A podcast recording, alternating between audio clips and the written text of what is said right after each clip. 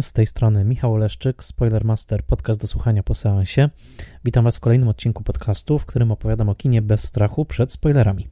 Zapraszam Was do posłuchania odcinka, jeżeli widzieliście już film, o którym mówię, ewentualnie jeżeli nie boicie się spoilerów. Spoilermaster jest podcastem w całości utrzymywanym przez patronki i patronów za pomocą serwisu patronite.pl.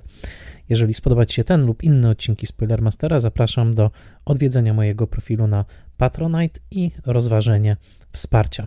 Dla patronów i patronek są przewidziane bonusy. Mm, wszystko to opisane jest na stronie patronite'owej, a w razie czego także serdecznie zapraszam na fanpage'a Spoilermastera na Facebooku. Zachęcam do zalajkowania, szerowania i do dzielenia się informacją o moim podcaście.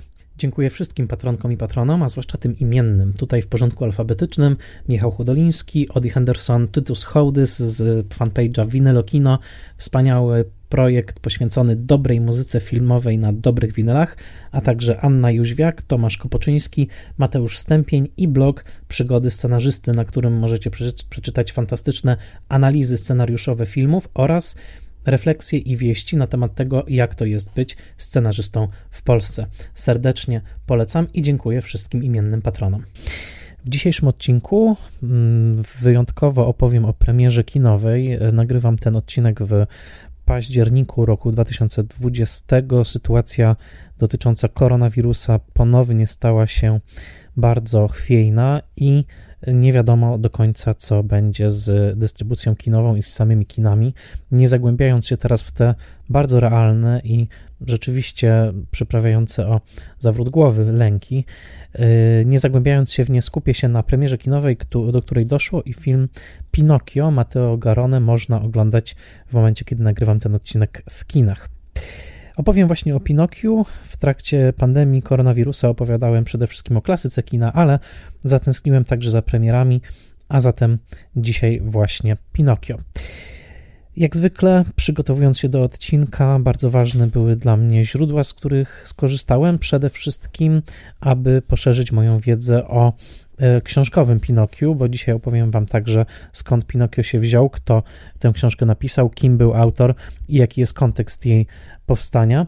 I tutaj przede wszystkim wydanie Pinokia w nowym, chociaż liczącym już sobie prawie 10 lat, tłumaczeniu e, Jeffreya Brocka, e, wydanym przez New York Review of Books, a także potężny esej Tima Parksa, opublikowany w tym samym piśmie, to znaczy właśnie New York Review of Books, w tym wydaniu Pinokia, które przeczytałem po raz pierwszy swoją drogą czytając w pełni, w całości tę książkę Carlo Collodiego.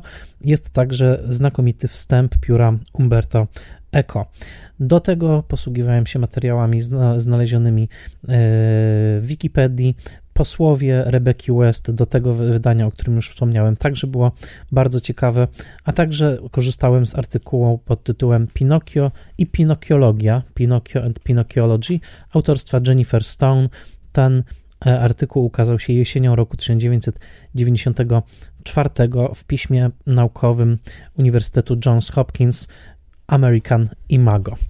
To są moje źródła, a ta dzisiaj porządek odcinka będzie taki, że wprowadzę kontekst e, Carlo Collodiego i samego Pinokia, a następnie przejdę do e, adaptacji filmowych. Oczywiście omówię je niesłychanie wybiórczo, to znaczy skupię się de facto na trzech, e, z których trzecią będzie właśnie ta Garone, po czym o wiele więcej opowie nam Diana Dąbrowska, która dołączy do mnie w drugiej połowie odcinka. Dianę pamiętacie już z kilku odcinków Spoilermastera, znakomicie opowiadała nam o zdrajcy Marka Bellocchia, o słodkim życiu e, Federica Felliniego w cyklu Spoilermaster Classic, a także poświęciłem jej zapoczątkowany i jak do tej pory okupowany jedynie przez nią cykl Gość Spoilermastera, w którym e, chciałem Wam e, przedstawiać krytyków i krytyczki filmowe, mm, którzy pracują w naszym kraju. Cykl się rozpoczął, nigdy nie miał drugiego odcinka, ale myślę, że także w tej koronawirusowej sytuacji wrócę do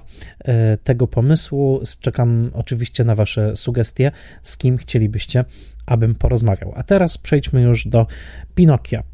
E, Powiedziałem o tym, że przeczytałem Pinokia po raz pierwszy właśnie na potrzeby tego, mm, tego odcinka i rzeczywiście tak jest. Co ciekawe, Matteo Garone, reżyser tej nowej wersji Pinokia, przyznaje się w jednym z wywiadów, że sam książkę przeczytał dopiero 5 lat temu.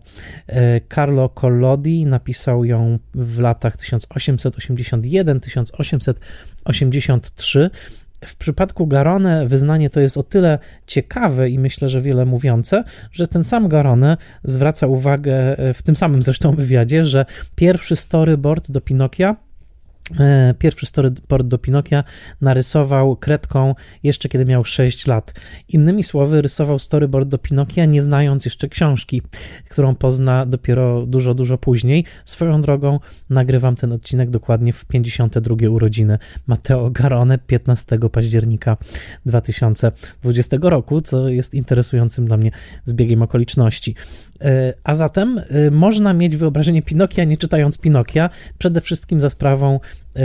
adaptacji mm, wyprodukowanej przez Walta Disneya w roku 1940, która zdecydowanie podbiła popularność globalną Pinokia, ale dla włoskich dzieci także i wcześniej, nie tylko dla nich, ale przede wszystkim dla nich, Pinokio był postacią nieprawdopodobnie, nieprawdopodobnie znaną. Odbywały się nawet konkursy ilustratorskie, jeżeli chodzi właśnie o ilustracje do Pinokia i tak dalej. Mówimy o fenomenie popkulturowym o niebywałej skali. Książka przetłumaczona na 260 ponad języków, y, adaptacje filmowe niezliczone. Absolutnie w tym odcinku nawet nie aspiruję, żeby wymieniać te mm, nawet y, najważniejsze, bo jest ich mnóstwo. Pierwszy Niemy Pinokio to jeszcze rok 1911, y, a zatem mówimy o swego rodzaju popkulturowej bombie, która co ciekawe zrodziła się pod piórem pisarza, który pisząc tę książkę nie tylko nie spodziewał się sukcesu, no bo któż by mógł się spodziewać tak globalnego sukcesu, ale co więcej, nie za bardzo lubił swoje własne dzieło. To znaczy, Collodi napisał Pinokia niejako w akcie pewnej twórczej rezygnacji, e, podporządkowania się dyktatowi rynku i wydawcy.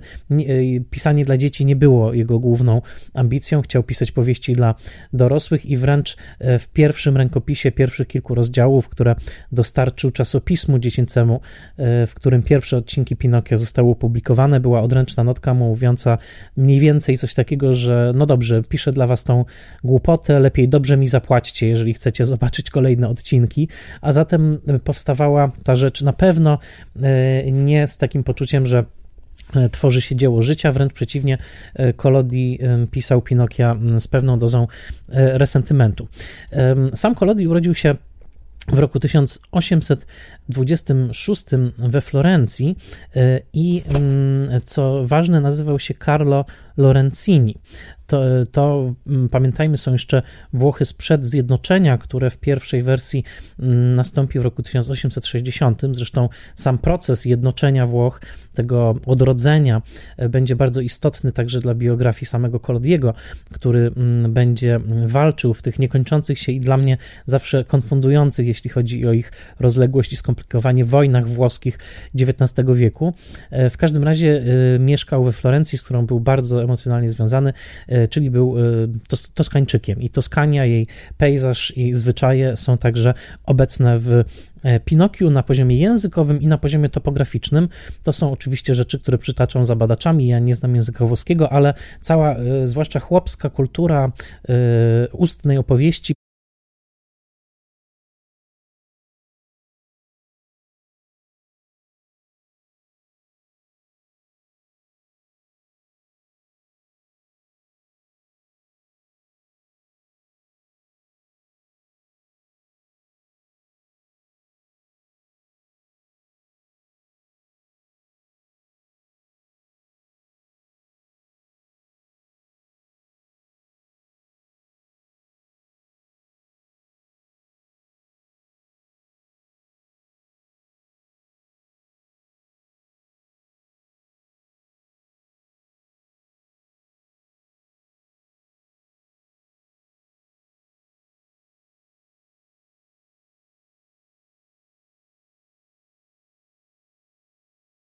którym urodziła się jego matka, przez lata całe e, dostarczyło wielu naukowych artykułów udowadniających, że Pinokio jest tak naprawdę e, psychoanalityczną opowieścią o dziecku za wcześnie oddzielonym od matki, e, które przez no, całą opowieść tak naprawdę tej matki poszukuje. Także w tej psychoanalitycznym ujęciu byłaby to opowieść o traumie, jakiej doświadcza niemowlę, jeżeli za wcześnie je od matki oddzielić. Oddzielając te odczytania, wróćmy do Kolodiego. Kolodi był przede wszystkim człowiekiem pióra, krytykiem teatralnym, e, dziennikarzem, autorem pamfletów politycznych. Mm, tak jak mówię, absolutnie nie jestem w stanie przeniknąć tych wszystkich skomplikowań e, włoskiego risorgimenta e, i odrodzenia, jakie miało miejsce w wieku XIX. No dość powiedzieć, że Włochy, które były podzielone na właściwie odrębne jednostki państwowe, państwa, miasta, były także pod mocnym wpływem obcych mm, sił, przede wszystkim Austrii, no i to, co oglądaliśmy oglądaliśmy także w wielu filmach, między innymi w Lamparcie, odbywa się powolny proces jednoczenia, jednoczenia Włoch, które jednoczą się w 860, później w 871 Rzym staje się e, stolicą tych zjednoczonych Włoch, ale co bardzo istotne, co łączą się one politycznie jako jeden byt, ale kulturowo pozostają bardzo odmienne. To widzieliśmy nawet w filmie Zdrajca, który omawiałem tutaj w Spoilermasterze. A zatem, jak to ktoś powiedział, e, Włochy zjednoczyły się politycznie, ale kulturowo właśnie pozostały mm, e, e, bardzo zróżnicowane. I właśnie cytat ktoś powiedział, że mamy już Włochy, to teraz stwórzmy Włochów. Tak, czyli jakby stwórzmy ten byt właśnie ujednoliconego Włocha. I co ciekawe, naj, najciekawsze w tej karierze Kolodiego, który swoją drogą nigdy nie Ożenił się, był kobieciarzem, e, hazardzistą, bardzo lubił alkohol mm, i, i był raczej takim, no, można powiedzieć, e, e, człowiekiem żyjącym przygodnym życiem. Niesłychanie ciekawe wydało mi się nawet nie tyle to, że imał się tak wielu y, zajęć i że też był ochotnikiem w dwóch y, z tych licznych wojen w latach 40. i w 59 roku. To, co rzeczywiście bardzo mnie mm, uderzyło w tej historii Kolodiego, to jest to, że po tym zjednoczeniu, kiedy już zaczęła się, można powiedzieć dzisiejszym językiem, polityka kulturalna Zjednoczonych Włoch, to znaczy właśnie takie wysiłki odgórne, mm, kulturalne, kulturowe, y, państwowe, tak, ministerialne, E, żeby właśnie tworzyć ową kulturę włoską ujednoliconą, Kolodi e, odegrał w tym sporą rolę. To znaczy jemu zlecano pisanie książek takich edukacyjnych, e, zresztą sam też odebrał kościelne wykształcenie, był nawet rozważał przez pewien moment pójście w stan duchowny, natomiast na to się nie zdecydował. W każdym razie Collodi między innymi przetłumaczył na włoski i właśnie na taki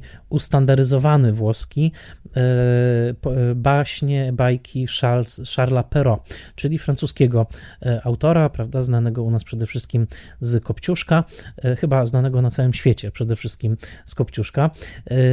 I tutaj interesująca rzecz, właśnie zadaniem Kolodiego było, no niemalże chciałbym go porównać do takiego Mariana Falskiego, tak, stworzenia elementarza, czy stworzenia właśnie takiego no, kanonu literackiego, który będzie czytany przez, e, przez włoskie dzieci, włoską, e, włoską młodzież. Jedna z tych książek, które napisał, opowiadała o chłopcu, który przemierza całe Włochy od północy, e, czyli od góry tego buta aż po południe i podziwia piękne, piękne widoki, więc to tak mniej więcej jak w międzywojniu, prawda, wybitnym pisarzom w rodzaju, nie wiem, Gustawa Morcinka czy Kornela Makuszyńskiego, który pisał tą swoją książeczkę o piastach czy o lotnictwie II Rzeczypospolitej. Właśnie tak samo Carlo Collodiemu w wieku XIX zlecano tego typu edukacyjne książeczki. I w tym kontekście Pinokio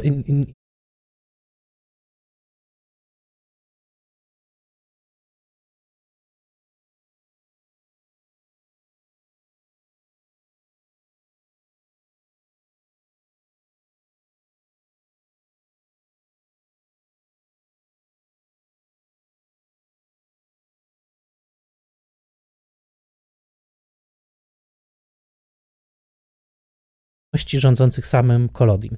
I co jest najciekawsze i o czym absolutnie nie wiedziałem, no jak mogłem wiedzieć, skoro nie czytałem nawet Pinokia, y, co jest najciekawsze w całej tej opowieści o, o tym, jak Pinokio powstawał, to jest to, że Collodi przerwał pisanie swojej, no właśnie, książki, powieści w odcinkach po rozdziale 15. Co dzieje się w rozdziale 15? Oczywiście nie streszczam całego mm, Pinokia w tym momencie, bo wiecie podstawową informację, że jest to opowieść o chłopcu wyciesanym z drewna, który na końcu staje się prawdziwym chłopcem, a po drodze przeżywa bardzo wiele przede wszystkim przerażających przygód, ale absolutnie fascynujący fakt, e, zapewne znany miłośnikom włoskiej literatury, dla mnie nowy, jest taki, że Collodi zakończył pisanie tego, tej powieści w odcinkach po rozdziale 15, w którym Pinokio wisi na drzewie jako wisielec i umiera. E, ta scena Swoją drogę w filmie y, Mateo Garone jest obecna i przerażająca. W książce Kolodiego jest wiele przerażających obrazów, zaraz o tym powiem. W każdym razie on po prostu Pinokia na końcu swojej opowieści zabił. I y, wręcz niektórzy dopatrują się takiej satyrycznej intencji w tej pierwszej wersji Pinokia, czyli tej ukończonej na rozdziale 15 z ostatnim obrazkiem y, takim, że Pinokio wisi na drzewie i jest martwy. Dopatrzono się takiej satyrycznej intencji, mianowicie mm, dopatrzono się tutaj takiego y, wręcz wywrotowego przesłania Kolodiego, który mówił, że, y, który mówiłby, że taka wolność prawdziwa, to znaczy taki chłopiec, który nie chce za wszelką cenę iść do szkoły, który nie chce się poddać rygorom społecznym, po prostu na końcu umiera, musi zostać ukarany, mm, ale to tak naprawdę jest pewien taki satyryczny portret śmierci, wolności jako takiej. Po prostu społeczeństwo jest tak skonstruowane, że nie możesz być wolny, bo inaczej umrzesz. No, sukces całej historyjki był tak duży, że wydawca wydawca wymógł na Kolodim, ale tam były duże przerwy pomiędzy tymi częściami, że zaczął kontynuować tę opowieść e, i opowiadać dalej, co się wydarzyło z Pinokiem po tym właściwie zmartwychwstaniu, jakie dokonuje się w momencie, kiedy e, Pinokio zostaje z tego drzewa zdjęty i okazuje się, że jednak żyje, że jednak nie, nie, nie umarł na tym sznurze. I wszystko, co dzieje się później, włącznie ze szczęśliwym zakończeniem, w którym Pinokio staje się prawdziwym chłopcem i w którym e, fakt, że przyjął na siebie przede wszystkim ciężką pracę i przyjął na siebie obowiązek szkolny i pracował bardzo ciężko, żeby zapewnić swojemu ojcu, Geppettowi, e, szklankę mleka dziennie.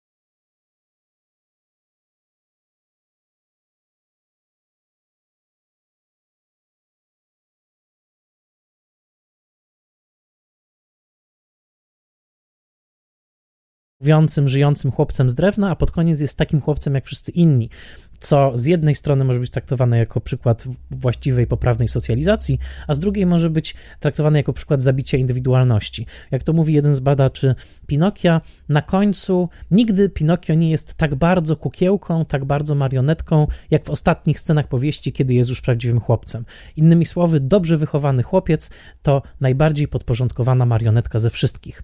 Mm, to bardzo interesujące stwierdzenie, bo w zależności od tego, jak będziemy czytać tę opowieść, będzie to albo biblijna opowieść o synu marnotrawnym, czyli o Pinokiu, który nie potrafi przyjąć e, e, daru bycia synem Geppetta, buntuje się, pakuje się w kłopoty i w końcu pakuje także samego Geppetta e, w tarapaty.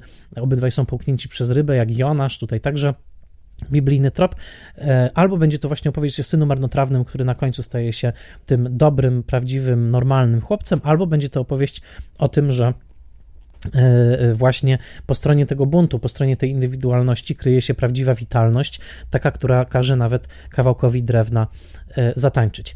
E, to jest bardzo interesujące, bo jak czytałem Pinokia, to zobaczyłem, jak bardzo ta opowieść jest rozrywana przez rozmaite sprzeczności. Rzeczywiście, Kolodi nie do końca potrafi się zdecydować w tej książce, czy pochwala edukację, bo jest tam mnóstwo takich bardzo moralizatorskich zdań, które mówią o tym, że dobry chłopiec musi chodzić do szkoły, dobry chłopiec musi się dobrze uczyć, czy też właśnie jest mu bliżej do tego Pinokia, który do szkoły nie chce iść, który marzy o krainie wiecznej wakacji, który e, jest, ma żywą wyobraźnię, który e, jest w stanie nawet uwierzyć w najgorszą bzdurę,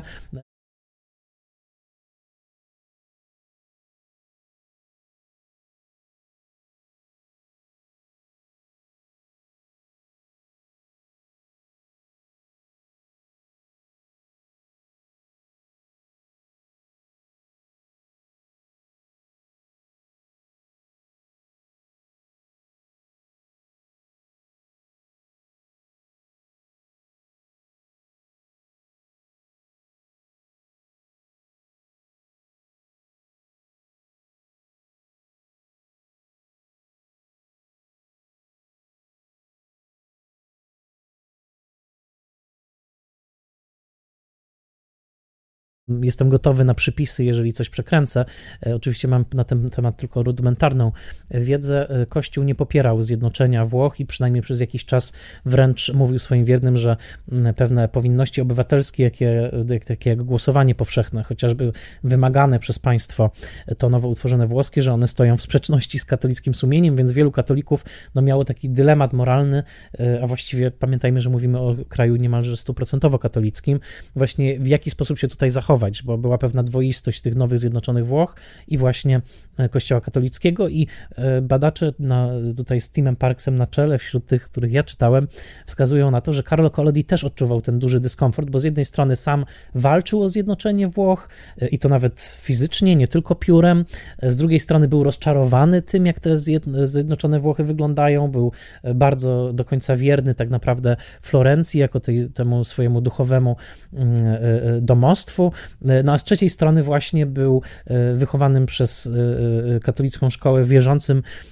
człowiekiem, który w późniejszej fazie życia miał duże wątpliwości co do stosunku katolickiego kościoła do życia własnego kraju. A zatem mówimy o człowieku zdecydowanie obdarzonym talentem satyrycznym, zdecydowanie obdarzonym talentem literackim. To jest ewidentne w Pinokiu, który, w którym gra ze sobą wiele wpływów. Od takich antycznych, no bo przecież ożywiona materia, prawda, to jest, e, e, to jest, e, to mitologia grecka poprzez Dantego, Biblię mm, i właśnie te wpływy włoskie już typowo, jak Commedia dell'arte, te wszystkie postaci, które spotyka Pinokio na czele z lisem i, e, z lisem i e, wilkiem, to przecież z lisem i kotem, przepraszam, jak mogłem kota zapomnieć? Moja kotka patrzy na mnie zdecydowanie niezadowolona.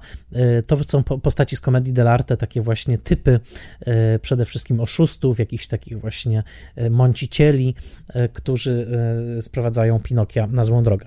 Ja muszę powiedzieć, że już kończę o książkowym Pinokiu. Czytanie książkowego Pinokia było dla mnie swego rodzaju szokiem. Nie wiedziałem, że ta książka jest tak brutalna. Już pierwsza scena wyciosywania Pinokia i w ogóle e, jeszcze u pierwszego cieśli. E, dodam, że Pinokio jest synem cieśli poniekąd, także może być także figurą Chrystusową, to tak tylko na marginesie. E, są niesłychanie brutalne, to znaczy to pieniek już, który, z którego ma być Pinokio wyciosany, już przejawia ludzkie cechy i wrzeszczy, kiedy się go ociosuje, żeby mu nie zadawać bólu. A zatem tak potem są liczne sceny, w których Geppetto musi fizycznie walczyć z Pinokiem. I to nie są takie e, urocze potyczki, tylko to jest naprawdę twarda walka e, z mm, prawdziwymi z prawdziwymi ciosami. I tutaj, y, kiedy czytałem to sobie myślałem, że może Garrone, który zrobił świetnego Dogmana, w którym było dużo świetnie zainscenizowanej przemocy, takich właśnie bujek, myślałem, że może pójdzie w tą stronę, ale to by było chyba za dużo dla dziecięcych widzów, o tym za chwilę. Ale jest ogromnie dużo tutaj elementów makabrycznych. Y, topienie osła, właściwie topienie Pinokia jako osła, y, osioł, który jest zjadany przez piranie, kawałek po kawałku, dopóki nie zostanie Pinokio odsłonięty w jego wnętrzu, smażenie Pinokia niemal niemalże na ogniu raz, kiedy ma być pod pałką podpieczeń i drugi raz, kiedy jest już cały w jajku i bułce tartej i ma zostać e, usmażony jako ryba, bo złowił, złowił go rybak, który jest przekonany, że to właśnie jakaś przedziwna ryba. Ogromna ilość e, takich kuksańców, ciosów, wręcz kreskówkowych, niemalże jak z e, kreskówki Warner Brothers. To nie jest książka, która w świecie dzisiejszego, no trzeba powiedzieć, pewnego przewrażliwienia na mm, kwestie portretowania przemocy w kinie i kulturze. Mm, y, nie twierdzę oczywiście, że o tych kwestiach nie należy mówić, ale jednak mam wrażenie, że często to mm, przewrażliwienie jest zbyt duże. Y, no, w, te, w takich czasach właściwie Pinokia nie należałoby czytać dzieciom, dlatego że rzeczywiście jest tutaj dużo takich elementów szokująco makabrycznych, które dodam, jako dziecko pamiętam, że w literaturze i w kinie bardzo lubiłem. Zawsze, y, jeżeli były podane oczywiście w takiej formie, w jakiej to robi Collodi, czyli w formie baśni, pewnego pewnej umowy między czytelnikiem a, e, a autorem. A zatem to był dla mnie główny szok i zastanawiałem się, jak tą stosunkowo groteskową i taką mocną, jeśli chodzi o imaginarium, e, e, pełną przemocy książkę, w jaki sposób zaadaptuje ją Garone. I tutaj jeszcze króciutki nawias, bo oczywiście największy wpływ, jaki na filmowców, a także na nas jako widzów wywarło Pinokio, no to trzeba powiedzieć, jest to ta wersja disneyowska z roku 1940. Ta wersja, też ją obejrzałem ponownie przed tym, przed tym podcastem, zajrzałem też do książki Leonarda Maltina The Disney Films, czyli takiej właściwie oficjalnie zaaprobowanej historii disneyowskiej. Nie wgłębiałem się tutaj w te aspekty, chociaż niektóre wypłynęły przy innych okazjach. Trzeba powiedzieć, że jest to arcydzieło. Rzeczywiście piękna wizualnie, chyba najpiękniejsza z tych i najbardziej innowacyjna, jeżeli chodzi o łączenie różnych elementów i otworzenie takiej przestrzeni filmowej disneyowska, ta prawdziwie disneyowska, myślę, mówię o późnych latach 30., wczesnych 40., e, adaptacja. Znakomity, znakomity film, który jednakże bardzo Pinokia ugrzecznia. To znaczy, po pierwsze, odbiera mm, Geppettowi główną cechę jego, to znaczy, Geppetto nie jest biedny, nie jest ubogi. Zaraz powiem, jak bieda jest pokazywana u Garrone. Tutaj on nie jest ubogi, ma pieniądze na to, żeby kupić podręcznik szkolny, elementarz Pinokiowi, na to nie ma pieniędzy Geppetto w książce, a nawet wręcz wręcza mu piękne czerwone jabłuszko w pierwszy dzień szkoły. Szkoła jest koedukacyjna swoją drogą, tymczasem świat Pinokia jest niemalże całkowicie męski, z wyjątkiem niebieskiej wróżki, czy dziewczyny z niebieskimi włosami, e, więc ten kontekst biedy jest odjęty. Sam Pinokio przypomina chłopca tyrolskiego, ma kapelutek z piórkiem, tańczy do takich melodii trochę przypominających właśnie jodłowanie, czy jakieś takie może trochę górsko-tyrolskie klimaty, e, więc jest oderwany od włoskości. Zresztą to zarzucał e, bratanek Kolodiego, który nawet chciał zmusić ministra kultury Włoch po premierze filmu Disneya do pozwania Disneya o to, że zdradził włoskość Pinokia i uczynił go amerykańskim chłopcem. Powiedział, że, ja bym powiedział, że uczynił go głównie jakimś austriacko-niemieckim chłopcem chyba. E, plus oczywiście różne wątki i postaci pocieszne disneyowskie w tle, jak, e, jak e, świerszcz, który w książce zostaje zabity młotkiem. W pierwszej scenie, kiedy tylko świerszcz zaczyna mówić do Pinokia, Pinokio nie tylko rzuca w niego młotkiem, on go po prostu rozwala o ścianę. I, i potem już świerszcz się pojawia tylko jako duch. Natomiast świerszcz u Disneya jest takim właśnie amerykańskim gawędziarzem, trochę showmanem w surducie, E, Jiminy Cricket, słynna postać, no, żeby nie wspomnieć o słodkiej rybce Flo i E, Figaro, czyli pięknym czarno-białym kotku, e, który tam się cały czas kręci i pakuje się w rozmaite kłopoty. A zatem ta udisneyowiona wersja Pinokia jest z jednej strony bardzo słodka, z drugiej strony technicznie zdumiewająca, ale z trzeciej strony wydaje mi się, że mrok oryginału został tam zachowany, zwłaszcza w scenie zamieniania się Pinokia po tym, jak do, dotarł do krainy bez pracy, e, ceną okazuje się zamienienie w osła. Te sceny są nadal przerażające. Myślę, że dla każdego dziecka, który zobaczy Pinokia i jego przyjaciela, którzy zamieniają się w osły, e, ich dźwięki, jakie wydają i to, jak, jakim metamorfozom ulegają ich ciała, to wszystko jest nadal bardzo, bardzo e, przerażające. Zresztą Terry Gilliam, z którym miałem nawet okazję o tym rozmawiać, robiąc wywiad do książki redagowanej przez Kuba Mikurde, Kubę Wojnarowskiego i e, mnie z pomocą Adriany Prodeus, tam wspominał właśnie o tym, że Pinokio Disneyowski jest jednym z jego ulubionych filmów, a jak wiemy, Gilliam zasłynął przede wszystkim z mrocznych raczej opowieści. E, a zatem e, disneyowska wersja jest jednocześnie przesłodzona i mroczna. Ktoś wyliczył, że 70% tego filmu dzieje się albo w nocy, albo pod wodą i pozostaje ogromnym wpływem. I teraz każdy, kto bierze się za Pinokio, a wersji tych było, tak jak mówię, więcej niż mogę zliczyć, włącznie z japońskim Pinokio w kosmosie, musi się zmierzyć trochę z tą wersją disneyowską. I pomijając wersję Roberto Beniniego, który zagrał Pinokio w roku 2002, w filmie, który był fatalnie przyjęty w Stanach, trochę lepiej w Europie, E, zagrał go, e, jakby pakując w niego całą tą swoją energię e, tej takiej no, ciągłego gadania, przekrzykiwania, skakania po ścianach. Przede wszystkim był już dorosły i grał Pinokia i to jednak od razu wprowadzało pewną umowność. No, Garone musiał się zmierzyć nie tylko z tymi wszystkimi znaczeniami religijnymi czy narodowymi Pinokia, bo zapomniałem wspomnieć o tym, że Pinokio był traktowany także jako zjednoczone Włochy, dlatego że te nieociosane drewno, które mówi, e, e, mówi nie, nie, nie krzywdź mnie, to jest włoska dusza swoją drogą, ale to jakby państwo włoskie, które nie chce być podzielone, e, nie, nie chce być podzielone mm, dłutem czy siekierą. To już pomijam, więc jakby pomijając te wszystkie znaczenia, byłem ciekaw właśnie jak Matteo Garone sobie z tym poradzi. I e, dwa słowa o Matteo Garone mm, i dzisiejszym jubilacie, mm, tak jak mówię, dzisiaj 15 października 2020. On 52 e, lata urodził się w Rzymie w roku 1968. Jego rodzice mm, byli intelektualistami.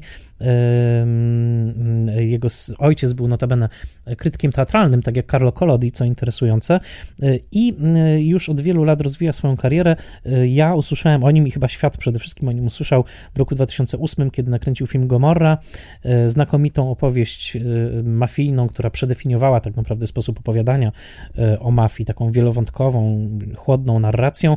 Potem jego filmy były już o wiele bardziej rozbuchane wizualnie. Reality, którą widziałem w roku 2012 na festiwalu w Cannes, taka trochę bajkowa opowieść o świecie współczesnych mediów, gdzieś może mm, do skojarzenia z Sorrentino, ale mm, opowiedziana w takim zupełnie innym, trochę własnym, e, sentymentalno-słodkim sosie. I przede wszystkim Dogman rok 2018, film, który uwielbiam, w zasadzie taka żywa kreskówka, chciałoby się powiedzieć, o dużym i małym bohaterze i ich walce o przetrwanie, ale dla Pinokia e, ważny jest Pentameron, czyli Tales of Tales, bajka bajek, tak naprawdę 2015 rok, też oglądany przeze mnie na festiwalu w Cannes, oparty na neapolitańskich baśniach z kolei. Film, który łączył ze sobą elementy dla dzieci, elementy dla dorosłych i elementy takie właśnie bajkowe, niemalże disneyowskie, z elementami obrzydliwymi, takimi cielesnymi, niemalże Cronenbergowskimi, jak z body horroru. I mm, to był bardzo, bardzo oryginalna próba wcielenia całej okropności i piękna jednocześnie baśni w ekranową wizję. Taką baśń, która będzie naprawdę przerażać, naprawdę wzbudzać wstręt, naprawdę wzbudzać zachwyt swoimi obrazami. I e, w końcu dochodząc do tego filmu, o którym, jak Garone mówi, był marzeniem jego życia, chciał nakręcić e, go zawsze, no trzeba powiedzieć, że po pierwsze odniósł znaczący sukces mimo COVID-a. Film dobrze się, dobrze się sprzedaje na, na świecie, ale po drugie nakręcił film, który moim zdaniem nie do końca się klei. Nie wszystkie jego elementy mnie przekonują, ale na pewno przekonuje mnie to, że Garone postanowił być wierny tej, temu właśnie mrokowi, który odnalazł u Kolodiego. To jest wersja, która zachowuje pewne szokujące obrazy z oryginału, takie jak na przykład ten, kiedy a propos body horroru, e, Pinokio wkłada sobie stopy do ognia i w pewnym momencie stopy mu płoną i e, po prostu nie ma już e, części stóp, łydek i upada na ziemię, czołga się tak, jakby ktoś mu te nogi odciął z zwęglonymi kikutami. To jest obraz dosyć mocny, tak samo jak mocnym obrazem jest topienie osła, który w takiej bardzo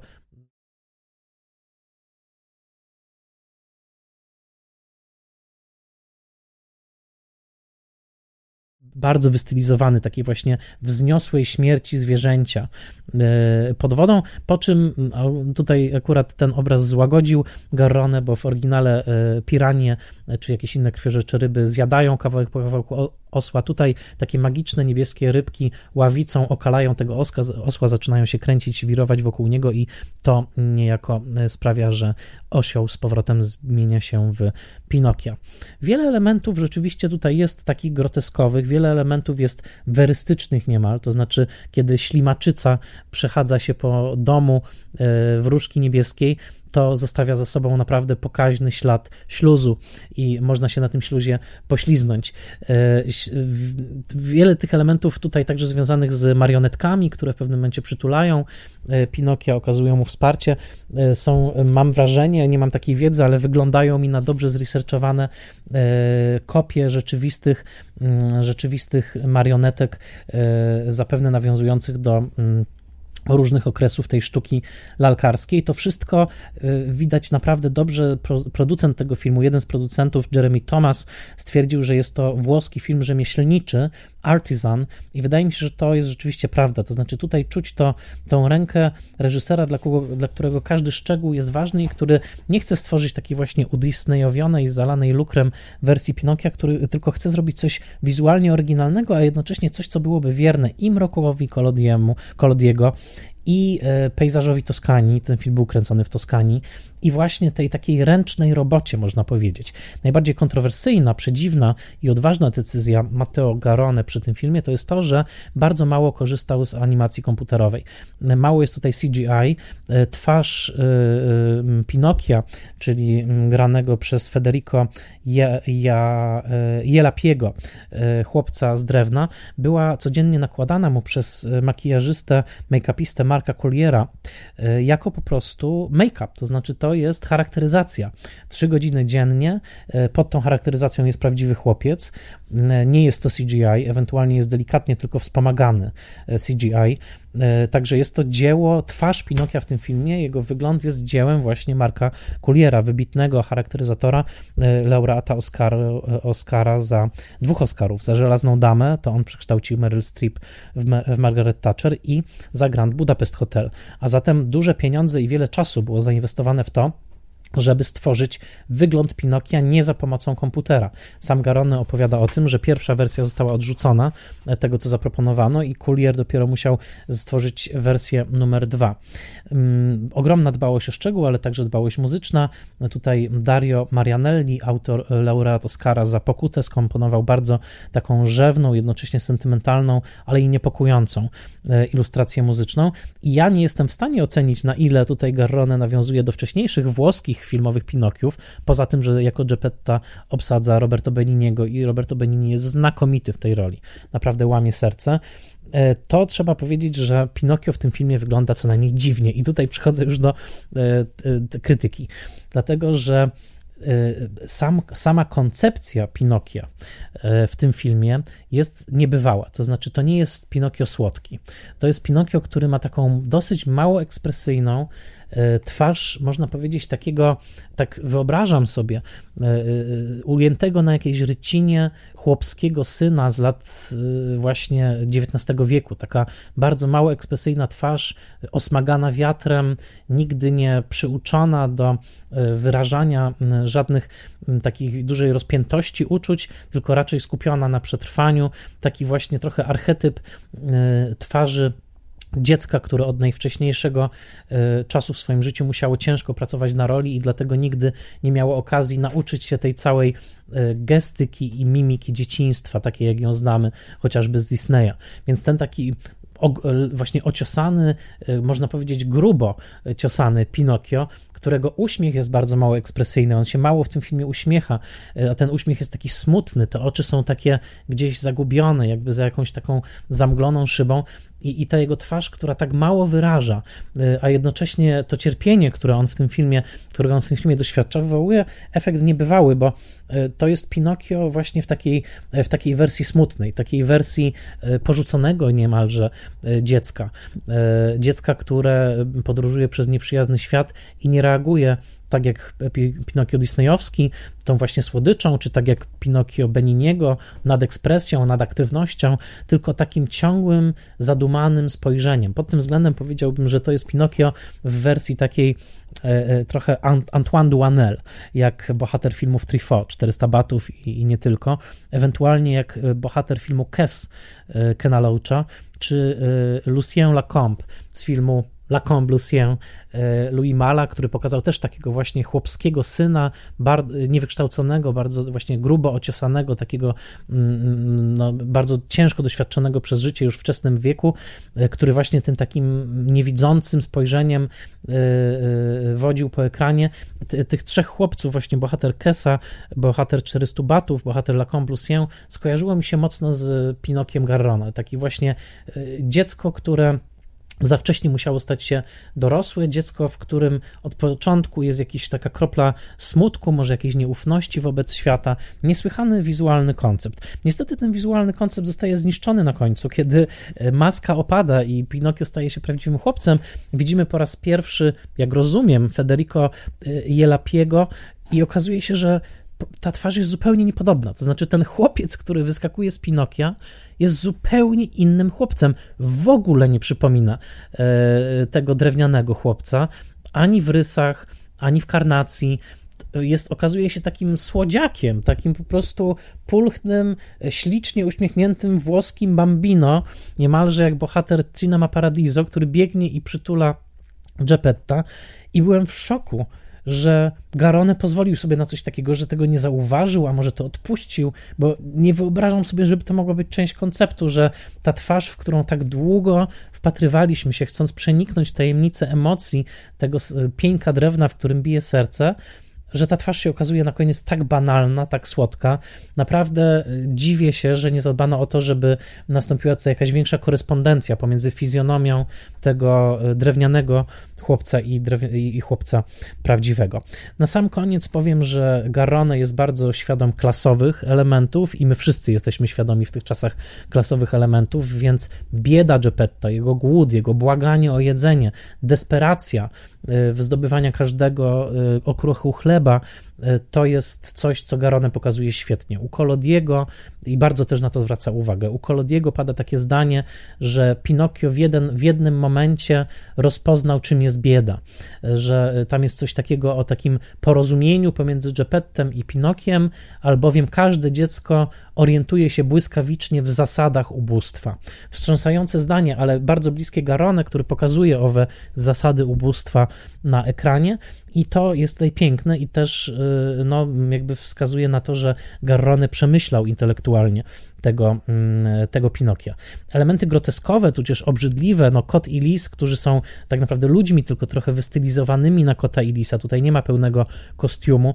Kiedy jedzą swoją sutą kolację za jeden ze złotych miedziaków kupioną tak naprawdę przez Pinokia, wyłudzoną e, od niego, e, jedzą w sposób obrzydliwy, napuchają sobie usta, to jedzenie im wypada z ust, więc cały czas tutaj mieszają się te elementy weryzmu, elementy baśni, liczne efekty specjalne, błękitna wróżka, która zgodnie z wizją Kolodiego jego zmienia swój wiek wraz z historią i jest taką, no, zwłaszcza we wcieleniu Mariny Wecz, czy Wacz, e, e, bardzo niepokojącą pięknością. To wszystko, to wszystko tutaj jest, e, włącznie z oczywiście tymi elementami body horroru, o którym mówiłem. To wszystko tutaj się zgadza. Niestety, zaraz też o tym powiemy więcej, kiedy zaproszę już Dianę. Mam wrażenie, że pewne elementy Garone niestety umknęły, a zatem jest to film, który oceniłbym w sposób mieszany. Niektóre rzeczy są moim zdaniem bardzo odważne, wręcz unikalne, jeżeli chodzi o adaptowanie baśni na potrzeby ekranu, a niektóre wydały mi się wątpliwe. O innych kontekstach i tropach porozmawiam już z moją właściwą i wspaniałą i wyczekiwaną gościnią, krytyczką filmową, programerką festiwalową Dianą Dąbrowską. Jest z nami już Diana Dąbrowska. Witaj, Diano. E, buongiorno, witaj. Bardzo się cieszę, że znowu jesteś e, z nami mm, w Spoilermasterze. E, powiedz mi, mm, jesteś świeżo po wysłuchaniu tej mojej pierwszej części i tam zaznaczyłem, że nie, nie, nie bardzo znam historię tak naprawdę Pinokia we włoskim kinie, pomijając ten wczesny niemy film, pomijając Beniniego. Mm, powiedz, jakie są wcielenia Pinokia we włoskim kinie, może też telewizji, które ty uważasz za ważne? Ja w ogóle chcę podkreślić, że ja y, zauroczona, ale to, to nie jest nowość, wysłuchałam y, Twojej opowieści o tym jakże uniwersalnym, transwersalnym, bo Pinokio jest takim dobrem wszystkich, jak to mówił Benedetto Croce, to jest dobro ludzkości, w tym drewnie jest serce ludzkości. I trochę Garrone do tego serca bijącego e, w naturze też, prawda, patrząc to, to jakby on to podkreśla, także przyjemnością wysłuchałam i właściwie wszystkie najważniejsze rzeczy e, tam naprawdę zostały powiedziane, wyakcentowane, ale też tak naprawdę bardzo insidersko co do tej historii e, włoskiej, także jestem całkowicie urzeczona, to chcę podkreślić bardzo wyraźnie na samym wstępie. Co do, tych, e, do tego podejścia filmowego, ta droga Pinokia ona jest y, bardzo ciekawa i właściwie jest cały czas y, gdzieś do zbadania, bym powiedziała, y, dlatego że jak to też zostało przez Ciebie podkreślone, to właściwie jest takie arcydzieło troszkę przez przypadek. Tak to często mówi się o, o Pinokio w, w języku włoskim, że to jest takie capolavoro scritto per caso, czyli właśnie arcydzieło napisane przez przypadek i, i to określenie, że to było takie coś tam dla dzieci, bambinata też często wraca. I jak z tego stała się tak naprawdę, jak udało się wytworzyć taką opowieść, która e, przez przestała być tylko o bohaterze z literatury, ale stało się właśnie opowiadaniem o duszy narodowej, o charakterze narodowym, projekcją tego narodu w wymiarze jego pragnień, lęków. I to jest do, dosyć ciekawe, że właściwie to szybko wykroczyło, bo ten Pinokio, którego, e, o którym tu opowiadałeś, my znamy, no to to jest od lipca 1881 roku do właściwie stycznia 1883 roku, to jest ten trzon, a potem powstawały we Włoszech różne serie takich bytów pochodnych, takich nawiązujących do postaci, ale właściwie robiących z Pinokia bardzo szybko pierwszym uniwersum rozrywkowym włoskiej literatury i mediów. Na takiej zasadzie, że powstawały różnego rodzaju opowiastki zwane I ten nasz Pinokio bardzo szybko, bo na przykład w 1903 roku już był bohaterem e, w Afryce, e, poznawał różnego rodzaju, prawda, dla siebie niezwykłości. On sam, będąc takim bytem trochę unheimlich, byśmy powiedzieli, prawda, z tego, z tego rejestru, e, bardzo szybko też był takim tworem, który poznawał nowoczesność, czyli w tym elemencie zjednoczeniowym, oprócz tego, że on sam tutaj jest takim wyrazem tego, jak pójść w stronę tego posłuszeństwa i ten aspekt pedagogiczny tutaj jest bardzo ważny, jeżeli chodzi o Collodiego, choć też super pokazałeś właśnie sprzeczności, ale jednak bardzo często też, kiedy to stał się taki od początku właściwie swojego istnienia klasyk, jeżeli chodzi o naukę włoskiego dla małych i dużych, bo stopień analfabetyzmu był tak wysoki, że tak naprawdę z Pinokia to, to po prostu uczyli się wszyscy języka włoskiego, bo te różne powieści, łącznie z tą największą epopeją narodową, jak Narzeczeni Promessi Sposi, niejakiego Alessandra Manzoniego, one były tak właśnie wytworzone odgórnie, niejako tak bardzo tutaj ta taka intelektualna szlachta, że tak bym to, to nazwała, tak chciała odgórnie nauczyć czegoś Włochów, a właśnie tutaj świetnie łączy w sobie Collodi te, te, te, tą sprzeczność tych dwóch włoskości. Z jednej strony takiego kapitału społecznego, niezwykle kreatywnego, a z drugiej strony właśnie tej chęci przejścia na drugą stronę tego bytu politycznego. I, i to jest, zostało przez świetnie opowiedziane w tej pierwszej części, ale to, to warto podkreślić, jak duży wpływ był tego Pinokia, żeby nauczyć języka włoskiego, jakby pokazać ten, ten e, aspekt tutaj właśnie pedagogiczno-posłuszny, że tak powiem, który już później był nieobecny w tych jego pochodnych. One już były czystą taką, można powiedzieć, zabawą na zasadzie, gdzie wyobraźnia e, porwie tych piszących, a także i, i jakby Pinokio nie istnieje bez ilustracji, także on też miał różnych ojców ilustratorów, można powiedzieć. Także e, poznawało się tę nowoczesność na różne sposoby e, razem z Pinokiem i w 1910 Pinokio uczył się jeździć samochodem w ramach tych pochodnych, albo w 1900 2011 już marzył o podróży na Księżyc. Był w Australii, był w Stanach Zjednoczonych, także w ogóle ten wpływ bardzo często tak naprawdę na diasporę włoską w Stanach Zjednoczonych, którzy oni przecież czuli się tak jak Pinokio.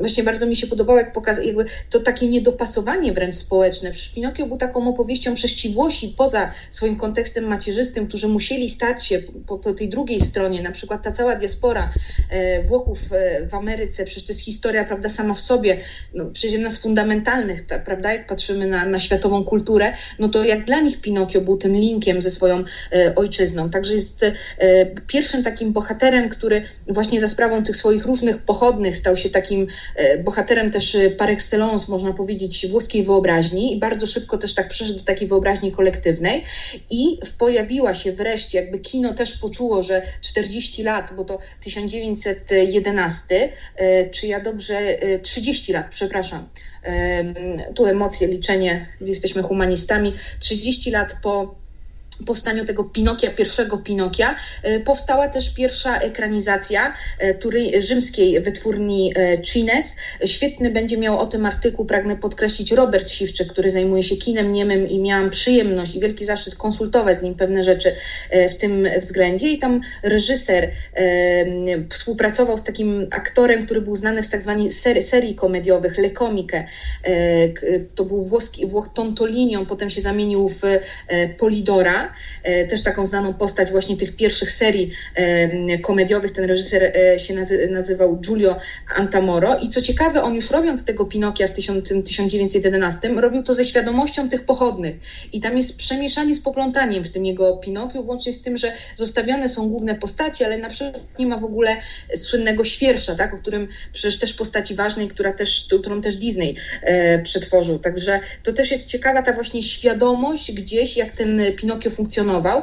I też y, tu, tu kończąc jakby tych wątek tych, y, tego wczesnego kina, wydaje mi się, że to jest y, dosyć ciekawe, że tych Pinokio, on sam sobie ma braci w oryginale u Collodiego, ale miał też różnych braci. Później jakby też, po, jak mamy Pinokia, to też potem na przykład powstał niejaki pistacchio, co można od razu z pistacją skojarzyć. On był zielonkawy e, i, i na przykład on razem z Pinokiem, jak już rozpoczęła się zaraz po premierze filmu, bo to są te lata 1911, bardziej 1912, to jest wojna między Libią a Turcją, no to mało kto wie, że Pinokio w ramach tych podróży, e, on był jednym, który walczył e, oczywiście. I także ma ten swój kontekst wojenny.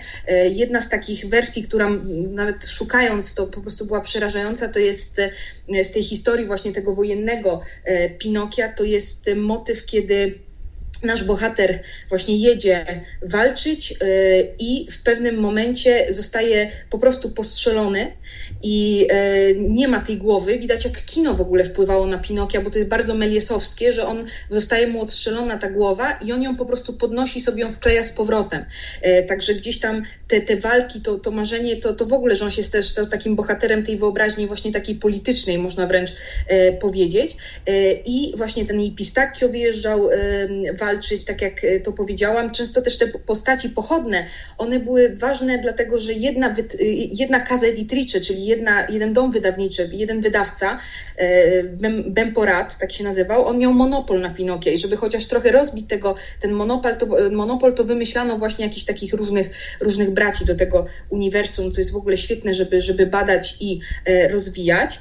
I e, pomyślałam właśnie, bo to też jest niesamowite w ramach tych jednego, tutaj domykając wątek tego wojennego Pinokia, że na przykład Pinokio potrafił właśnie w jakiś taki sposób surrealistyczny niemalże udać się na front, tam walczyć, ale cały czas zostawało ironicznie to połączenie z tym elementem e, w tych wersjach wojennych, z tym pedagogicznym elementem, bo kiedy wracał, to był zganiany przez swoich rodziców, e, że właściwie bez pozwolenia wyjechał i cały czas gdzieś tam przypominano na sam koniec bardzo często, że on jest właśnie tym bytem jednak z, tym, z tą infantylnością, z, tą dziecięcością e, kojarzonym. Także wydaje mi się, że to są mało znane elementy, które warto gdzieś, gdzieś podkreślić. No i też, że w ramach tego pierwszego filmu, w którym właśnie wystąpił ten, e, my go znamy trochę jako Tontolini, to była jego pierwsza seria, potem już z, innym, z inną wytwórnią stał się Polidorem, e, Ferdinand Gilliam, który pochodził z cyrku, był akrobatą, to była zresztą cała rodzina artystów i też przecież ten sam Polidor, który wystąpił w Słodkim Życiu.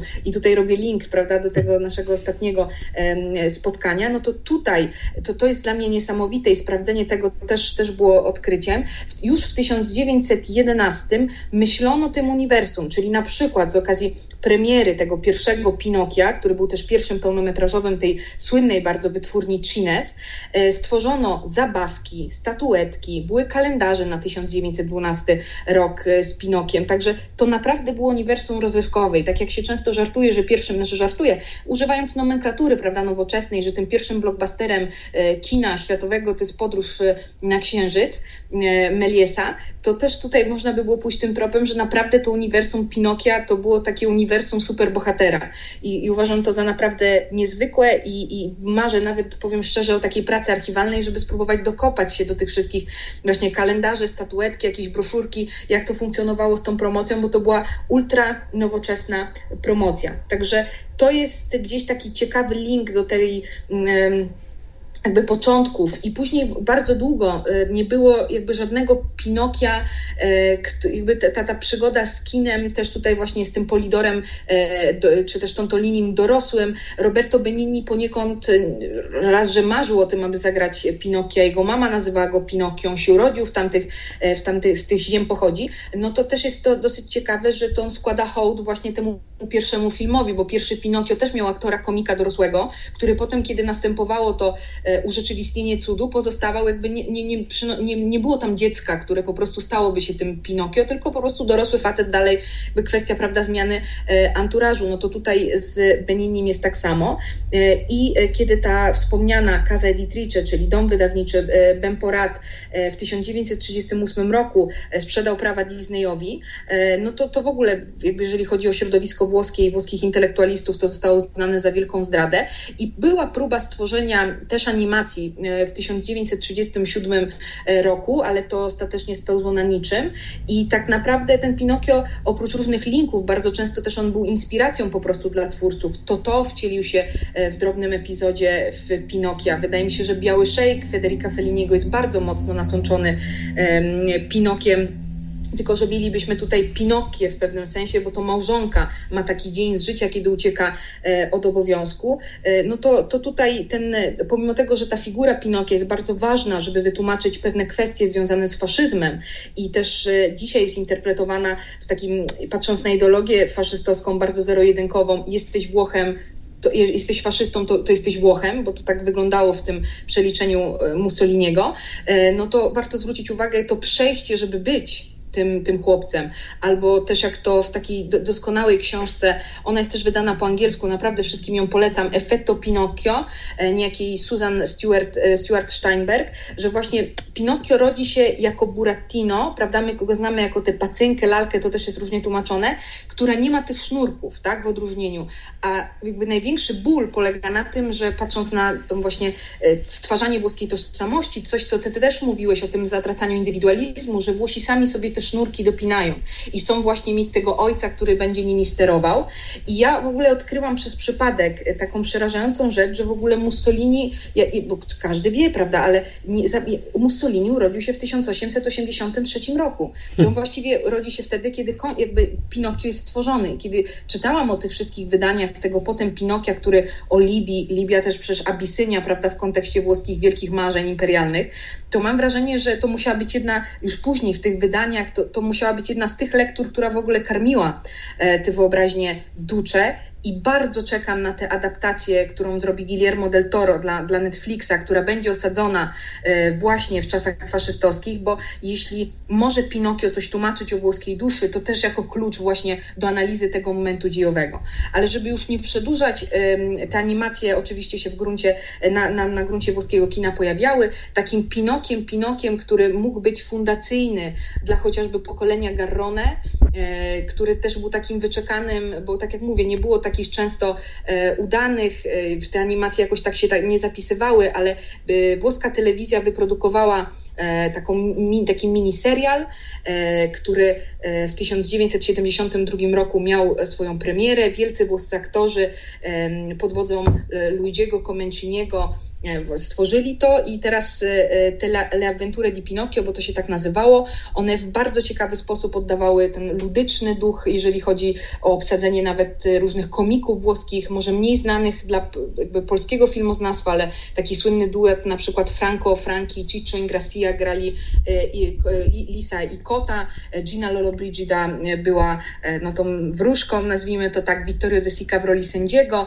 Nino Manfredi, jeden z tych aktorów Commedia l'Italiana, który był też aktorem Scoli, Ettore Scoli e, w takich ważnych filmach jak e, e, Odrażający brudni źli albo Tak bardzo się kochaliśmy. Ja przepraszam, jeśli czasami w tłumaczeniu mylę te tytuły, ale po prostu znam tak dobrze te pierwsze, że czasami mi, mi to jakoś ale myślę, że Państwo rozpoznają w tych tytułach, o które filmy mi chodzi. Także on był Geppetto, ten Nino Manfredi, a chłopczyk, który zagrał Pinocchio, Andrea Balestri, on się wpisał w taką tradycję włos dziecięcych włoskich aktorów, którzy właśnie mają na koncie takie filmy, czy też tak tutaj miniseriale, e, które stały się tak bardzo fundacyjne e, i tak bardzo ważne w ogóle dla zbudowania takiego obrazu, ale już potem kariery nie zrobił. I to było ciekawe w tej ekranizacji Luigiego Comenciniego, że oprócz tego, że mamy wiele gwiazd e, włoskich, które on stworzył niejako, bo przecież ta jego seria Chleb, Miłość i Zazdrość, przecież to były filmy z Giną Lollobrigidą i Vittorią, Vittoriem De Sicą, że oni wszyscy niejako wrócili dla tego przejścia jego do telewizji, tak by można było powiedzieć.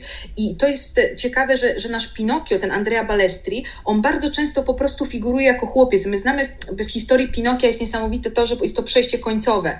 A tutaj była taka zabawa, że on czasami był chłopcem, czasami był jako Burattino, że było takie e, przemieszanie. E, tu, tu, też, żeby już, już Państwa nie, nie zabić e, moim gadaniem, że tak powiem, e, warto podkreślić, i co już, że, że ten wyczekanym gdzieś tam, i to może miał być Pinokio mojego pokolenia. Ja żałuję, bo ja wyjechałam z Włoch w 2000 roku, a to jest dwa lata później wszedł ten Pinokio, który miał być po sukcesie Życie jest piękne Roberta Beniniego, tym kolejną próbą zdobycia jakichś takich, no, no, gdzieś na fali tych Oscarów też Benini dostał kredyt zaufania, żeby jakby powrócić, zrewizytować, prawda, te historię, no to znana jest, wydaje mi się, że, że jak ktoś nawet widział Głos Księżyca, to widzi tam inspirację Pinokiem i mówi się, że te postaci z tego ostatniego filmu Feliniego są bardzo kolodiane, czyli właśnie z ducha powieści historii Collodiego, no to miał Fellini w planach nakręcenie Pinokia właśnie z Roberto Benignim. To niestety przez już później chorobę Benigniego się nie udało, ale co ciekawe, na planie Głosu z Księżyca jako statysta pojawił się Matteo Garrone, który w ogóle wtedy poznał ten pierwszy kontakt tutaj z kinem dosyć istotny i e, scenariusz do Dogmana tak naprawdę powstał sporo, sporo wcześniej, jeżeli chodzi o prawda, produkcję filmu i tak jak my go znamy, ale pierwszym wyborem, kiedy wiele lat temu myślał o zadaptowaniu tej historii, która pochodzi Dogmena z, z kroniki e, włoskiej kryminalnej, z takiej mrocznej karty włoskiej jakby rzeczywistości społeczno-politycznej, takiej zbrodni właśnie tego tytułowego psiarza El Canaro, to widział tam Roberta Beniniego. Także gdzieś tam te, te, ta atmosfera, te, te wątki gdzieś tutaj się w dosyć ciekawy sposób kręciły między Garrone a Beninim i Beninin jako naznaczony przez Feliniego, który zobaczył w nim od razu tego tego Pinokia, e, jakby po przekazał mu pałeczkę, jakby Benini wiedział, że w życiu e, no musi, będzie robił tego Pinokia, zresztą on toskańczyk, no to on ma trzy miłości w życiu, Jedno, oczywiście jego żona Nicoletta Braski, która przecież grała we wszystkich jego filmach, e, mi, miłość życia, grała też u Jarmusza, i gdzie był też Roberto Benigni, jest też przecież wróżką tak, w, w filmie Benigniego. E, drugą jest Dante, a trzecią jest właśnie Collodi, jest Pinokio. Także, że on jako Toskańczyk jeszcze dodatkowo tutaj to wszystko miał e, zrealizować i podoba mi się, jakby można różnie oceniać tą, tą wersję Beniniego, która to była też jednym z najdroższych filmów włoskich ówcześnie, ale podoba mi się to i to jest bardzo jakby wspólnie wypracowane z Fellinim, E, to jest końcowe ujęcie tego Pinokia z, e, wyreżyserowanego przez Roberta Beniniego, że Pinokio już w pewnym momencie jako chłopiec idzie do szkoły, a jego cień się odrywa i jest wolny i się bawi. I w tym rozkroku, właśnie w tym dualizmie, który jest bardzo, no przez dialektyka Feliniego, prawda, to takie połączenie w jednym obrazie jakby tych takich dwóch antonomicznych pewnych, ale że w tym kryje się właściwie sekret włoskiej duszy. Ten element z jednej strony odgórny tego posłuszeństwa, tego wpisania się w pewien schemat, a z drugiej strony to serce, ten właśnie kapitał społeczny, jak ja to często nazywam, ta Italia kulturale, która nie zawsze idzie w parze z tą Italia polityk, polityka, ona tańczy, jest taka bardziej ala Piotruś Pan, można było wręcz powiedzieć, ale że jest wolna. I w tym końcowym obrazie ja jeszcze kupuję tego, tego. Pinokia Beniniego. Fantasty... Przepraszam, że tak długo. Nie, nie, nie, fantastyczne tropy. W zasadzie opowiedziałaś całą taką no, historię w pigułce właśnie Pinokia na ekranie, także ja słuchałem absolutnie zaczarowany. Yy, bardzo, bardzo Ci za to dziękuję. I teraz znaczy, po, pomijam, że pojawiło mi się dużo myśli w głowie w trakcie, bo rzeczywiście wspomniałaś no chociażby o tym Pinokio wojennym, Pinokio, który sobie przykręca głowę, trochę jak jakiś Terminator. Wspomnijmy o takiej rzeczy, że no poniekąd y, Pinokio jest także robotem, tak? To znaczy jest takim właśnie e, wdzięcznym tematem też dla badań z kręgu tak zwanego posthumanizmu, to znaczy tych właśnie nauk, które szukają e, jakichś innych nieludzkich form bytowania. E, i, i pod tym względem on pozostaje aktualny, no bo nawet jak spojrzymy na mm, taki film Spielberga jak AI, prawda, sztuczna inteligencja, to tam często ten właśnie chłopiec, ten android, który chciał być chłopcem grany przez Haleya Joela Esmenta był traktowany właśnie jako figura Pinocchio Pinokia. Także y, no, Pinokio jest także bardzo nowoczesny. Film, to, to, pada wprost. On zresztą ma właśnie jechać też do, e, z Judem Lowe, który jest takim jego trochę opiekunem tam, trochę staje się takim kompanem. E, oni jadą właśnie w stronę krainy wróżki. Tam ten Pinokio jest wprost. Oni tam chyba nawet mama mu czyta. E, z tego co pamiętam, zresztą miałam tak. licencję, pisałam o tym filmie, dlatego teraz tak A. nie widzisz tego, ale się bardzo uśmiecham. E, I w ogóle do świata nowych mediów e, ta figura Pinokia 2.0, między innymi w badaniach Derika Dekerkowa, ucznia Marszala McLuhana, taki, to, to jest w ogóle, to jest bardzo dobry trop, to, to jest jedno z tych przedłużeń, co to będzie, tak jakby ta sztuczna inteligencja widziana jako Pinokio i oni czytają też, mama czyta jakby, bo tam jest dwóch synów, jest dobry i zły, zły syn jakby, jakby w każdej historii, prawda? E, I to, to tam jest, jest Pinokio, mhm. No właśnie i też sobie myślę, że być może w świecie przyszłości, w cyberświecie, e, to już nie będą historie o e, e, robotach, które chcą być chłopcami czy dziećmi, tylko o dzieciach, które będą chciały być robotami, czyli będzie Pinokio odwrócony. Ale to zostawimy przyszłości. Diano, mam jeszcze wielką prośbę, bo rzeczywiście no tutaj fantastyczny jest ta panorama, którą roztoczyłaś, ale teraz za to, zanurzmy się w samym Garrone, to znaczy w tej wersji najnowszej. Powiedz mi, jak ci się, jak ci się podobało? Czy kupiłaś tą wizję właśnie Mateo Garrone? No, ja kupiłam e, i ja też mam, e, muszę powiedzieć, że ta klamra z tym e, Beninim jako Geppetto to jest jedna z piękniejszych historii miłosnych w ogóle włoskiego kina, żeby tak od naznaczenia przez Feliniego po potem realizację swojego projektu i ostatecznie to spotkanie, to, to jakby w tym castingu i też, też ten chłopiec uważam, że myśmy, chyba mogę to zdradzić, też, też chwilę przed rozmawiali tym, tym nagraniem i mieliśmy to samo, to, to świetnie opisujesz tej, tej pierwszej części części e, do, do, do swojego fantastycznego tutaj tworu, prawda? Ty, widzisz, ty też jesteś Geppetto, ty też tutaj twórczość, kreacja, że kiedy pojawia się prawdziwy e, chłopiec, e, no to jest taki moment lekkiego, tak jakby ten cała iluzja gdzieś, gdzieś jakby jest taki, taki element, kurczę, czemu tak?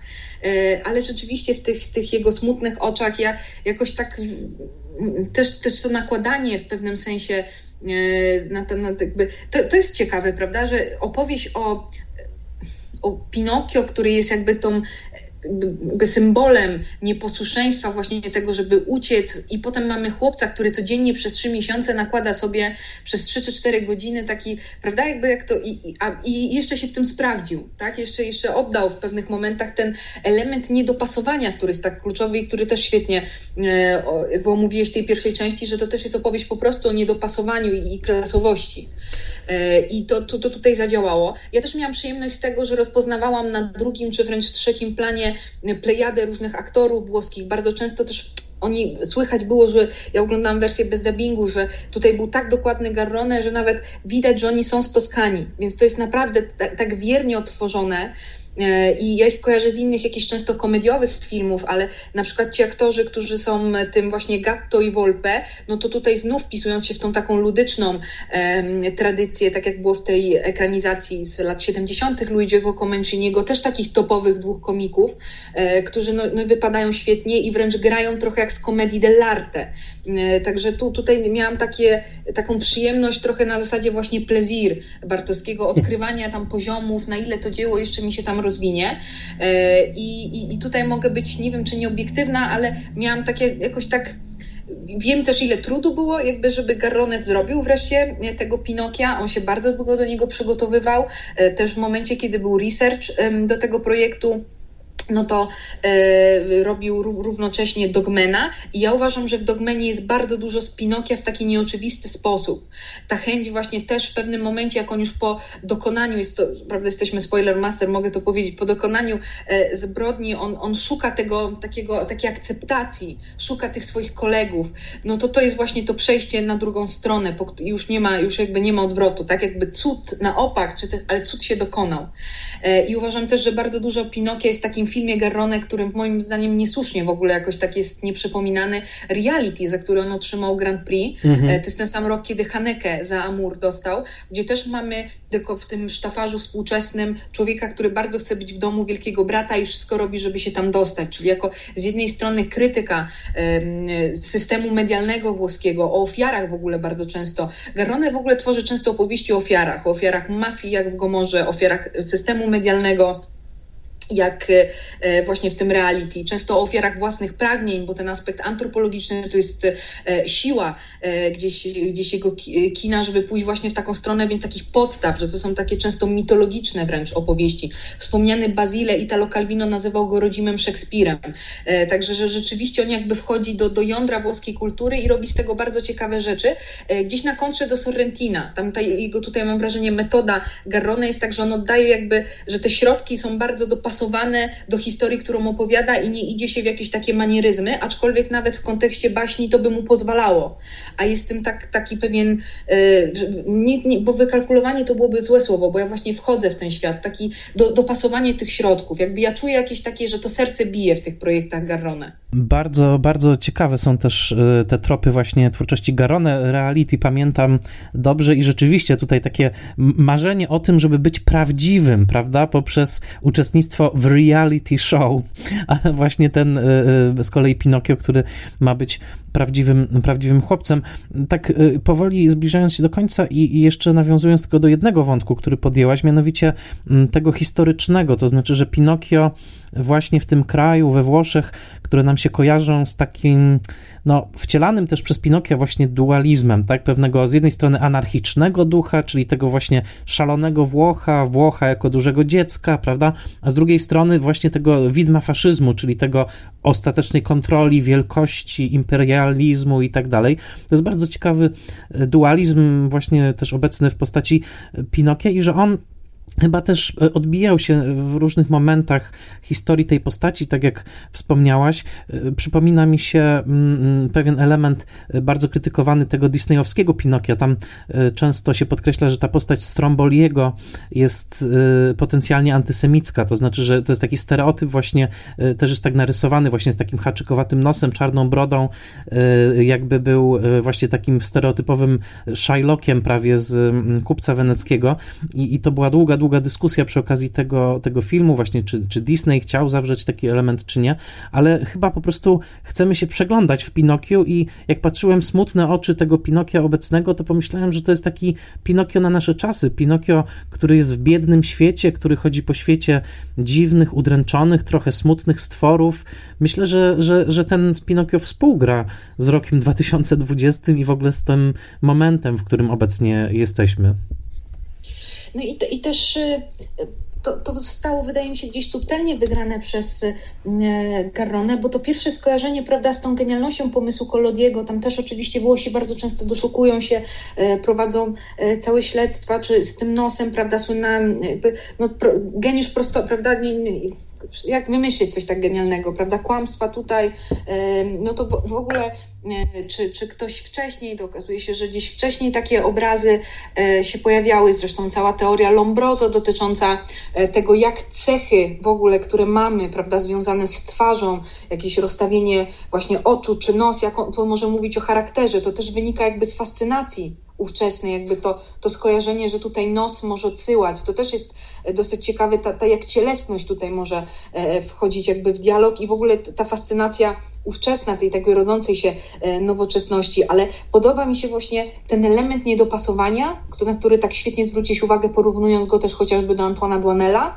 że on tutaj jest jakoś tak bardzo mocno e, jakoś tak y, patrząc nawet na to drewno, prawda, tak jakby ja bym użyła takiego stwierdzenia zakorzenione jakby w jakiejś takiej e, takim, ja wiem, że to zabrzmi trochę absurdalnie, że właśnie, że ma ten swój gravitas jakiś taki e, egzystencjalny, e, moralny, pomimo tego, że gdzieś tam, prawda, cały czas, że to jest taka jakby, pomimo tutaj tego słowa zakorzenienia, zaraz powiem dlaczego paradoks, bo uważam, że też to jest cały czas pacynka, która szuka swojej tożsamości, że jakby widzi różne warianty, które wybrać, że jakby ja się bardzo odnalazłam w tym właśnie elemencie tego, tej mobilności. Nie mógł Kolodi przewidzieć, że kino ją tak pięknie poślubi, ale że jest to takie e, ta, ta droga, ten, ten, to, to szukanie. E, I, i, po, I jakoś w, tych, w tym chłopczyku naszym Pinokiem współczesnym, jeszcze przed tą jego transformacją, kiedy widzimy już, ja, ja tam bardzo dużo siebie, widzę, jakby w tych smutnych oczach e, i też właśnie tak jak to, to ładnie nazwałeś, że w tej twarzy, która e, jakby wychodzi z pewnej tradycji, ale też jest jakby właśnie taką opowieścią o takim dzieciństwie trochę straconym, jakby jest, jest, jest bardzo dużo, jakby ta twarz konotuje i też tutaj Garrone chciał być bardzo wierny nie tylko tym pierwszym ilustracjom, żeby oddać to szczególnie w klimacie, to widać bardzo często w takich bardziej tableau scenach, tym pierwszym ilustracją, ale też to, co ty mówiłeś o tej kulturze oralnej, to oczywiście też, ale też ma malarstwo, na przykład malarstwo takiej grupy i Macchiaioli e, toskańskiej jakby, e, z, jakby z tego okresu. Także dziś, dziś, że to jest jakby z jednej strony bardzo zakorzenione we włoskiej kulturze, a z drugiej strony się odbija w tym, że no, Pinokio właściwie zna każdy język, Pinokio jest każdym z nas, że jakby ta droga, że on przechodzi z medium do medium e, i, i, i po prostu jakoś tak z serca do serca i to trwa nieustannie i może, mam nadzieję, będzie rozkochiwał jakby e, i, i wiążąco też jakoś tak tutaj jakby do analizy, prawda, je funkcja Pinokia, jak ona się będzie zmieniać. Jestem bardzo ciekawa tych projektów, które teraz będą w 2021, patrząc, że to pewnie będzie ten rok świętowania też, zobaczymy też jak to będzie w kontekście, prawda, premier, pandemii, sytuacji na świecie, prawda, jak to będzie w 2021, którego wszyscy tak wyczekujemy, ale to może być związane, patrząc na ten 81, że to będzie taki moment powrotów i ta wersja właśnie związana z faszyzmem to chyba będzie ta, której najbardziej będę wypatrywać. I tu może powiem na samym końcu taką ciekawostkę że to kłamstwo e, w ogóle Pinokia, ona będzie bardzo krótka. Często to jest po prostu, to w ogóle kłam, e, paradoks kłamcy, to też popkulturowe różne, prawda, jakieś takie adap- interpretacje do tego przywiązane, ale w kontekście tego języka włoskiego to jest bardzo ciekawe, jak Pinokio bardzo często wydłużał mu się nos, kiedy popełniał językowo błąd logiczny albo mówił niepoprawnie. Do tego stopnia to Collodi ciekawie wplótł, że, żeby, żeby mówić prawda, o, tym, o tej potrzebie prawda, też mówienia tym e, jakby jakimś takim językiem włoskim, który bardzo mocno się wywodzi właśnie z tej Toskanii, ten włoski standard. To tak na koniec, że to w ogóle też jest ciekawe jakby w kontekście tego kłamstwa, e, że, ale to jest, jak to też Collodi, może temat na inną podróż, inną przygodę. Hmm. Tak, e, powieść Pinokio zaczyna się od e, chyba dawno, dawno temu. Był sobie E, król, powiecie dzieci. Nie, nie król, mylicie się dzieci i w tym takim też podważaniu oczekiwań publiczności chyba też kryje się siła tej historii. E, dodam, że e, bardzo też czekam na ten rok Pinokia, no bo wersja Guillermo del Toro, o której wspomniałaś, będzie wchodziła w 2021. Z moich informacji wynika, że będzie to wersja animowana i że głosów tam użyczą m.in. Christoph Waltz, Kate Blanchett, Tilda Swinton i, i, i cała plejada, plejada gwiazd i że rzeczywiście ma być to taka mroczniejsza opowieść o, mm, o Pinokiu, no ale o tym się już przekonamy i mam nadzieję, że będzie też okazja o tym porozmawiać. Diano, serdecznie Ci dziękuję znowu, że e, zaszczyciłaś Spoilermastera, bo już po raz czwarty jesteś absolutną rekordzistką, ale to ja jestem szczęściarzem w tym układzie. Grazie mille. Grazie.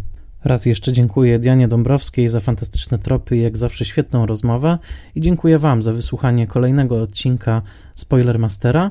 Serdecznie zapraszam na fanpage'a na Facebooku, polubcie fanpage'a, szerujcie wiadomość o podcaście. Mam nadzieję, że będzie on docierał do coraz to szerszej rzeszy kinomanów. Jeżeli jesteście zainteresowani otrzymaniem naklejki Spoilermastera, napiszcie do mnie na michal.oleszczyk.gmail.com. Tą naklejkę nieodpłatnie Wam wyślę. Zachęcam także do wspierania na patronite.pl i serdecznie zapraszam Was na kolejny odcinek Spoilermastera już za tydzień.